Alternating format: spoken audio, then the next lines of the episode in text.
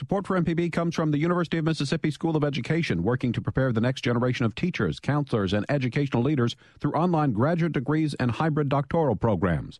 Details at education.olemiss.edu. Good morning. It's 8:30 on Tuesday, July 11th. I'm Ezra Wall. This is MPB. Uh, this is Mississippi edition on MPB Think Radio. Today on the show, Mississippi Secretary of State is upholding his vow to protect voter information. Yet some say personal data is already exposed. It's quite a bit different between me and Louisiana and Alabama and Tennessee sharing our information and then destroying it from sending it to a Washington commission where they said all information was going to be public. In our StoryCorps segment, a conversation with two friends on their unique paths to Mississippi. And the Mississippi Opioid and Heroin Drug Summit begins today. Hear from an author whose book about the epidemic is raising awareness about the crisis. That's all coming up. This is Mississippi Edition on MPB Think Radio.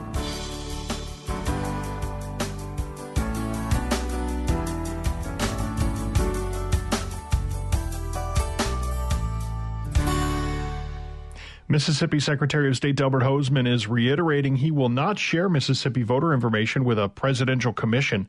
Despite his statement, some in the state are disappointed with what information is shared. Hosemann, a Republican, says some voter information has been shared with a program that determines if people are registered to vote in multiple states. Mississippi is included in the Interstate Voter Registration Cross Check program. 30 states send voter information to a secure database to monitor if people are registered in more than one state. Democratic State Representative Jay Hughes says sharing voter information compromises Mississippians' privacy. Representative Hughes tells MPB's Alexis Ware he originally supported Hosemann's statement. My thoughts originally were great statement. I'm glad. And I was proud that he was taking that position and uh, then it was brought to my attention that that wasn't accurate. What was brought to your attention? The fact that we are participating in a system called Interstate Cross Check, and that the Secretary of State has been sharing private voter information with 29 or 30 other states for the last nine years. So the reality was that we are sharing data already. Granted, it's not the commission, but I struggle with that when we say that it's an encrypted or secure, how do we know that? We're just relying on what someone's telling us. I'm sure the FBI, the IRS, and Gmail all thought that their stuff was pretty secure before they were breached. And what's been represented is that the last four digits of the Social Security number are encrypted or just have symbols instead of numbers. And that may be the intent, but it's not the reality, as I have been in several counties and looked at the actual data that is being sent to them through this cross check, and your and my last four digits of Social Security numbers are there. How recently was this? This one's about six months old, and as Secretary Hosemann said, it's been being shared every year for the last nine years. And just in our county alone, they got back 9,000 hits. And so that means they got data for 4,500 Mississippians and 4,500 people from other states who had similar first name and last name. As a result of that, those states shared with us, and we shared with them their home address, their date of birth, the last four of their Social Security number, when they registered to vote, and when the last time they voted. It is a real issue. This very weekend, the National Association of Secretary of States met and held a conference on voter fraud and their concern about Russian attempts to interfere with the election.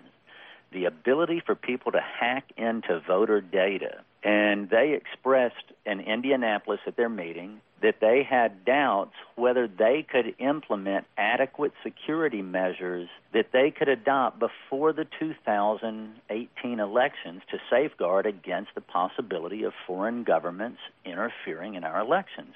So the very thing that Secretary Hosemann did was say he wouldn't share information when he already has. What is the connection with the current presidential administration? Is there a connection there? The biggest connection there is that the person in charge of this is Kansas Secretary of State Chris Kobach. And Chris Kobach is the one who founded and operates the interstate cross-check system, which we've been giving to every year. So then, is your issue the comment made, or are you concerned about the information being shared? Well, I'm concerned with both. I'm concerned with a lack of transparency and candidness. We all owe a duty to tell the people what we're doing with their data, with their tax dollars, everything, complete transparency. I think the proper comment should have been made that said, we are not going to share the information.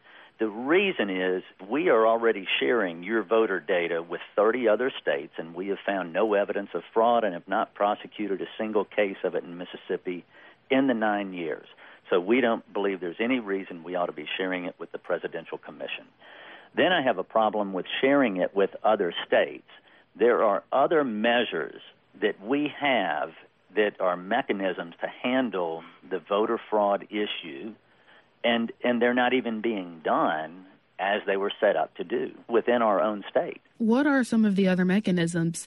To have the Department of Health mandate that they send the information from death certificate to the home county of every person that dies in Mississippi. Number two would be that the administrator of courts, which oversees all criminal convictions, for any disenfranchisement cases that they automatically go to every county where the person lives so you know if someone's been disenfranchised. Those are two easy ways that we clean the voter rolls of deceased people and convicted felons of disenfranchisement cases. Clearly, I trust the counties here in this state and the ones that I deal with every day. I know them. I know where my information is but I don't know where it is or which of these other 30 states that the Secretary has given it to. Representative Jay Hughes, thank you so much for speaking with me today. Thank you. For his part, Secretary of State Delbert Hosemann tells Alexis Ware the program hasn't seen problems since it started. At least since 2009, and probably before that up to 2005, the uh, we have been matching uh, with Louisiana, Alabama, Arkansas, Tennessee, our, our surrounding states uh, people who have moved to that state and uh, have the same information as we have. And our goal there was to make sure that the individuals did not vote twice. We send a uh, encrypted message to the Secretary of State of Arkansas. he takes that, they download it to, uh, and it's on a secure site, and they download it in Kansas and compare all the 29 states are now in this and uh, then it is sent back and encrypted back to us. Our information technology individuals have been right on top of this, as well as all the other 29 states, to make sure there's no leaking of information. And the only information that is shared between the states is where you have double registered, where you've registered to vote in Arkansas and you're also registered to vote in Mississippi. That allows us to inform those individuals which state do you live in and where should you be voting which is what we're required to do under Mississippi law. And and, and in fact, if they've moved to Arkansas and started voting there, uh, we we provide them a notice, and two federal elections later, we'll purge them from the voter rolls. So the argument has been made then that your statement was misleading since some information is shared. What is your response to that? No, it's it's daylight and dark. Um, our information is matched on a secure site with another one, and after the matching, it is destroyed. So nobody has Mississippi's voter records but the Secretary of State's office. And that process has worked for a number of years uh, with very careful security protocols. It's quite a bit different between me and Louisiana and Alabama and Tennessee sharing our information and then destroying it from sending it to a Washington commission uh, where they said all information was going to be public. In addition to that, I have a bedrock, and that, that is the rights of the state to run their elections. Uh, I have fought that with voter ID, with the Justice Department, and everybody else. Uh, we're not going to have our information sent to some commission in Washington where I'm not sure it'll be protected a state representative has brought up the issue that the person that leads the cross-check program is also involved with this Washington Commission. Mm-hmm. Do you see how that could be cause for concern? We have a strict confidentiality agreement among the 29 states and a, and a contract between all of us, and it's worked all all along. But I don't think that you'll find other secretaries of state now, over 40 something states, have refused this personal information. I mean, it's unanimous with bipartisan and every every kind of political stripe So I don't think you'll find them asking for information on your private on your private Social Security number and date of birth, in your military service, that kind of thing. That was all in that first letter. Are there other options other than sharing the files with this group of Secretary of States? we then started a process where we have been in conversation with other secretaries of state around here, uh, Alabama, Tennessee, Louisiana, and others, about what we could do. And what we would hope the commission would do is allow us to keep our voter rolls sacred, first of all, or under our direct control. And then, second of all, to furnish us information from the Department of Homeland Security. Generally speaking, we believe that if we were given adequate information on illegals that were in this country, we could check those against the voter rolls. I'm already doing that with uh, a driver's license where people say they're not a, not a resident of the United States. We already check those against the voter rolls. But I'd like to reach out broader than that. And that would allow us to keep the integrity of the systems here and also have some information to keep illegals from voting in Mississippi, which is one of our goals and, and which is the president's goal, which we support using this interstate cross check program, Mississippi voter information is completely safe. It is because it's all been destroyed in prior years. Our system has multiple firewalls now, and, and now I've encrypted our voting rolls. So it would be almost impossible. I guess it's not, nothing's impossible in the information age, but almost impossible to get our voting rolls. So nobody has our voter rolls today, and I have no intention of giving them to to them. And it's also encrypted for another reason, which is if somebody breaks into our system, as I just told you, uh, probably 2,000 times a, a month, people are trying to break into our system. So we want to make sure if they do break in, they they can't use the information. So we've encrypted it long before this uh, cross match issue came up. We've been encrypting our our material here in Mississippi. Secretary of State Delbert Hosemann, thank you so much for speaking with me. Thank you. We appreciate the opportunity to visit. Of course, the whole thing may turn out to be a moot point as the federal panel overseeing the election probe has asked states to hold off on submitting the voter information because they're involved in a pending lawsuit.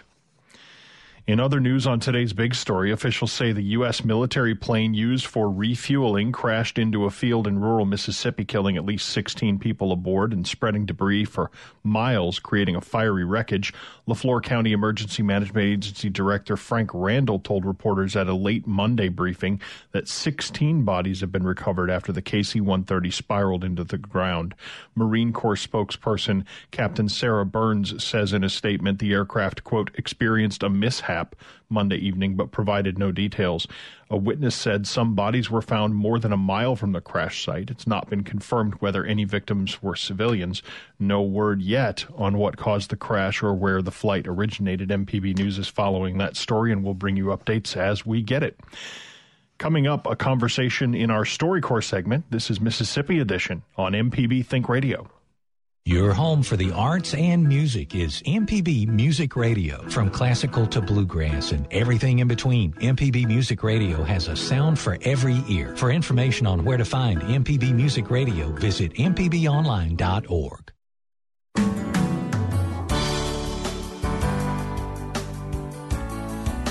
This is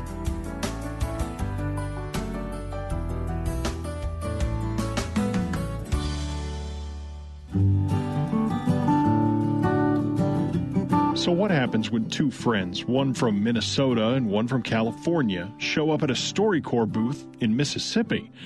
If it's Cass Welchland and Thomas Price, they talk about how they got here. John Perkins is a, a rural organizer for the civil rights movement who was rural Mississippi. He had been lynched and he became a, a believer after his five year old son had led him to Christ. He was lynched, but he survived. He gave his life to Christ and then he ended up going on to do some really amazing things. When I came down here in 98, his son died right when I got there, right just before I got here. So the whole family was tore up. John Perkins says, you know, we're going to start over this project in West Jackson, help the community here. We're going to do some programs for kids, some after school programs. We're going to do this and that. We're going to have some baseball diamonds here. We're going to have a basketball court. We're going to do something for some kids. I'm like, hey, I'm sign me up. Okay, just back up for a second because you're skipping a very, very interesting part and oh, that's how I got how here. you got here. Yeah, well, she told me about this guy that I go need to go check out. So I started to make a plan to go, and I was like, well, you know, I need some solitude. So I need like two weeks of solitude. So I'm like, either I'm gonna boat down here, like kayak down the Mississippi, which is like way more deadly than it sounds. Yeah, that's. I didn't do it. I took a But you bicycle. would have, I, I I took a bicycle instead. Okay, so you, So uh, in October in Minnesota, I got on my bicycle. My mom thought I was crazy. She says she cried so much because she's. I bicycle from North Minneapolis through the city all the way down to Prior Lake, where she's on the south side of Minneapolis. And then I'm like, stay the night there. And then I packed up my gear, and it was cold. It was so cold that day. She followed me out to where I was going to leave. She started crying because I was going to take off. But 11 and a half days later, I showed up in Jackson on a bicycle. on a bicycle. Yeah. Now, your goal was to get to Mississippi, or was Yeah. it just like, oh, this is, I've had it. I can't do this anymore. No, yeah, it was a little of both. Go to Miss. I got to go to Mississippi, but it was more. I've had it with this banking life. More, you know, not that I. I wanted to go see John Perkins because Well, somebody no, I told me like about. you- yeah, in Minneapolis, this lady told me about John Perkins. So I said, "Go take a look at him." I said, "Okay, I'll go down there. I'm not going to take a plane. I'm not going to drive. I'll just, I'll bicycle down there." You know, I had no real vision on how I was going to get there, or stay there, or what I was going to do. I just figured I'd get into the city each night, and I would. Uh, find somebody some do-gooder. like the first two nights, I was my butt was so sore, man. I was getting uh, I got a hot tub and a jacuzzi in my room, and I'm like, look, I got it. I I I, need a room with a jacuzzi, so I got a hotel. But then I like, I don't have enough money to do this ten more days. How, how much money did you have when you I had went? like probably six hundred bucks. Six hundred bucks, a bicycle. How many nights did it take? It'd be eleven nights. Eleven nights. Yeah. So you basically just got on a bicycle, hoping Somebody that money would- wouldn't run out. Yeah. So I told the people in my church, I'm like, hey, guess what? Um, if you know anybody like in any city south of here, uh, let me know. it was so crazy. So uh, Is I don't remember how I found the people I did, but I remember that was a part of the biggest part of the adventure. Is I just showed up. First city was Waterloo, Iowa, then Keokuk, Iowa, then Quincy, Illinois, then St. Louis finally. And when I got to St. Louis, I called up to Minneapolis and I I said, Does anybody up there know anybody in St. Louis? And somebody happened to know like the superintendent of uh, the United Methodist Church or some of the bishop. I don't know what role he had, but he hooked me up with like half of the rest of the way down to Mississippi, United Methodist churches. So I went in there, tried to find somebody. Sometimes it worked, sometimes it didn't. I slept on couches, I slept on a park bench, I slept on a police station, I slept in a hotel paid for by a police station. I slept in uh, strangers' houses probably four times. I slept on a pew three or four times. I so you were uh, a bum, basically. something like that. Yeah, it was it was awesome. To hear more of our conversations from the StoryCorps mobile tour, go to mpbonline.org. The StoryCorps mobile tour visited Mississippi through a partnership with the Mississippi Humanities Council, the MPB Foundation, and Mississippi Public Broadcasting.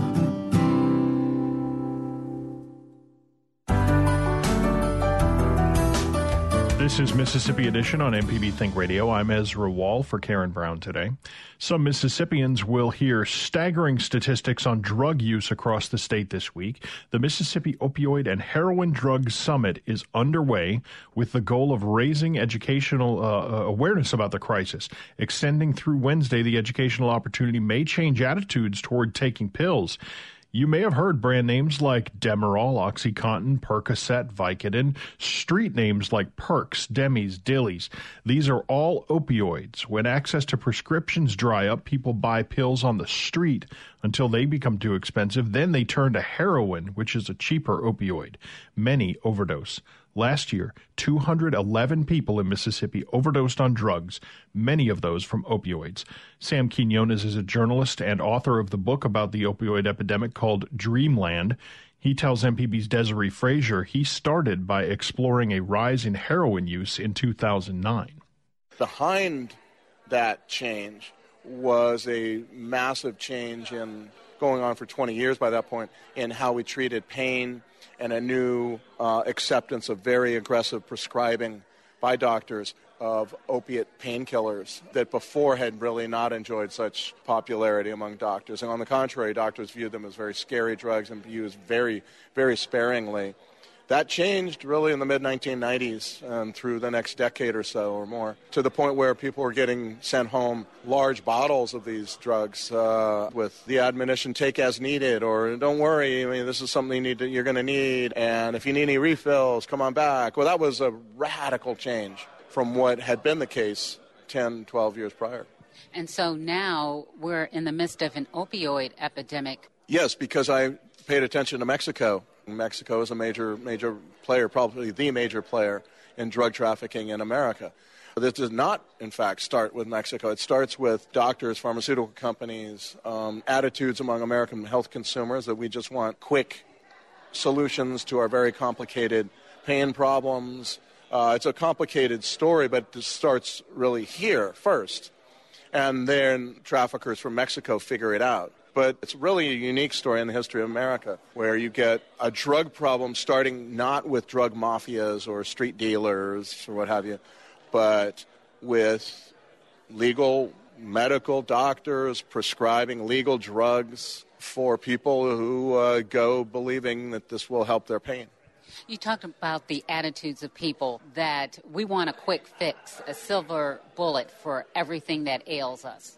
Part of what happened was Americans wanted easy. We wanted to kick back, you know, and have it, uh, you know, just have fun. And so part of that manifested itself in, in our approach to our bodies and health and wellness and pain. And we began to, to say, I don't want to have to work hard to be well to not feel pain, to, to be fit. Truth is, you just have to. You know, you have to pay attention to what you eat. You have to go without certain kinds of foods. You have to refuse to eat certain kinds of foods at all. You have to get exercise. You have to walk. You have to, you know, swim. And I think by and large, uh, a lot of us didn't want to do that. This was a rise of uh, the problem of obesity in America during these years, you remember. Uh, it was also a time when we kind of believed in fantasy, I think. It was also a time when we didn't want hard, we didn't want complicated, we want, didn't want difficult choices. We wanted to have it easy. And so that is really where, what got us here, if you ask me. And so now you're here in Mississippi talking about this issue that's facing so many states.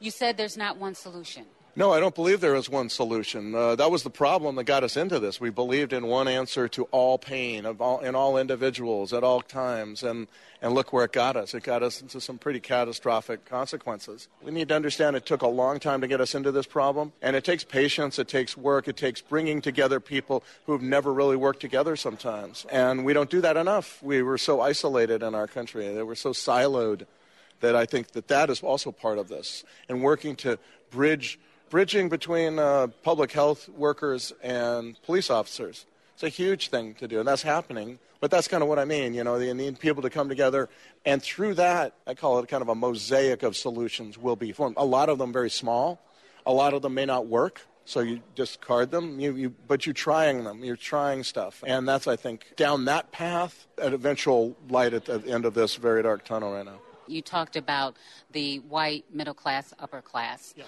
in regard to this issue. Can you just talk about that a little bit? The vast majority of, uh, of the people affected are white. Um, it's all white, but it's low income whites, middle class whites, upper class whites. All of those folks, I think, are one reason why it was unnoticed for so long. Because a lot of those folks never wanted anyone to know that someone in their family, a brother, a son, or daughter, was affected by this. It was uh, embarrassing. There was enormous stigma that went along with it. And I think one of the reasons this, this thing stayed silent for so long was that. So the very folks whose stories might have been most potent in galvanizing public attention were the folks who were quiet. Seriously, it still feels to me like there's not enough urgency, I guess is the, is the word I would use. Not, not enough urgency with regard to this. Thank you so much. Appreciate oh, your time. My pleasure. My pleasure. That's MPB's uh, Desiree Frazier with uh, author uh, uh, uh, Sam Quinones. And if you're interested in that summit, you can find more information at drugsummit.com. Stay tuned to MPB Think Radio for a full slate of Mississippi based programs all morning long.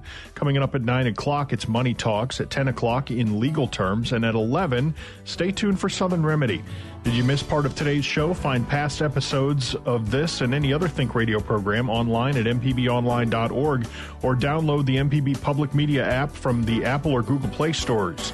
I'm Ezra Wall for Karen Brown. Join us again tomorrow at 8:30 for Mississippi Edition, and it's only right here on MPB Think Radio.